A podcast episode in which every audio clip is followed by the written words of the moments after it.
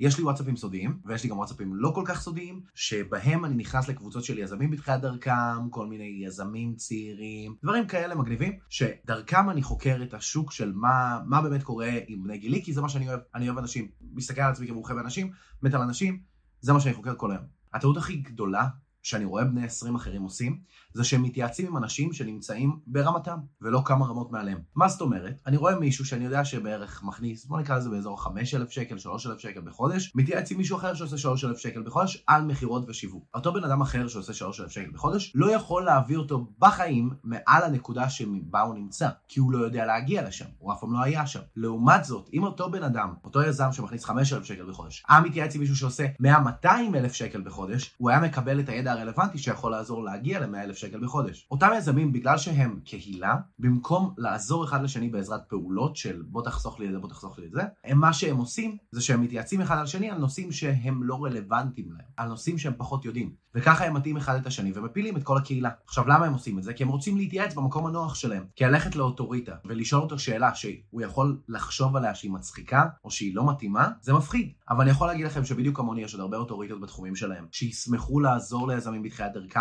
וזה נותן להם תחושת משמעות, והם ייתנו תשובה מעבר למספקת וטובה. והכי חשוב, וכשמתייעצים עם הבן אדם הנכון ושואלים אותו את השאלות הנכונות, באמת משיגים התקדמות. כי אתה תתייעץ עם מחירות, עם אנשים שיש להם מוקד מחירות, והם יוכלו אפילו ללמד אותך את איך שהם מלמדים את הצוות שלהם. אתה יודע, הם לא יעשו את זה במודע, הם לא יגידו עכשיו בוא ניתן לו את כל הקורס. בוא נגיד, שאלה שראיתי ממש לפני כמה דקות, זה, היי, יש לי התייעצות לגבי מחירות. אני רוצה ככה וככה. עכשיו, אם אותו בן אדם היה פונה לבעלים של מוקד מחירות, ושואל אותם, היי, יש לי את הבעיה הזאת, יש לי את ההתרבות הזאת, מה לדעתכם הדרך הכי נכונה לסגור את הלקוח הזה? אותם בעלים, אותם אוטוריטות בעולם המחירות, היו שמחים לעזור לו, והם היו מלמדים אותו בחינם, דברים שהם מלמדים את הצוות מחירות שלהם, כי יש להם אשכרה ניסיון בלאמן אנשים אחרים, כי יש להם מוקד מלא ב...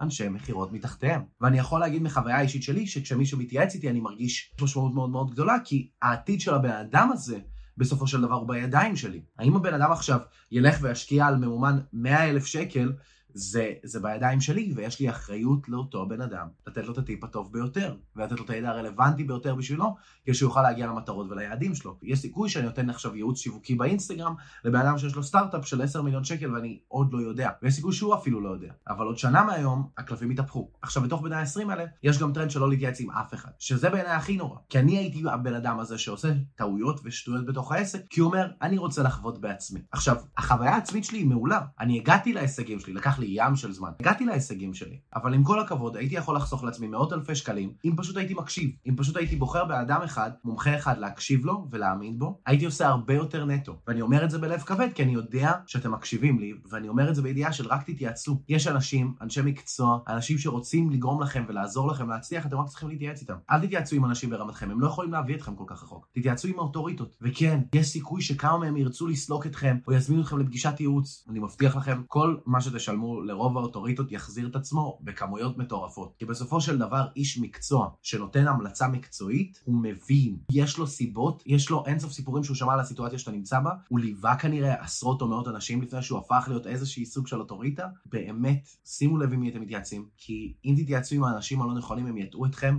ואתם תראו לעצמכם ברגליים, אתם תבזבזו לעצמכם מלא כסף, וחבל, חבל, חבל על הכסף שלכם, חבל על הזמן שלכם, חבל על לידים השרופים, באמת חבל. אני אדם ברש, אין לי שום דבר למכור לכם, תעקבו אחרי עכשיו אם אתם רוצים שזאת תהיה השנה הרווחית והמוצלחת ביותר שלכם, ואני מקווה שאתם נהנים מהפרקי לונדון שלי.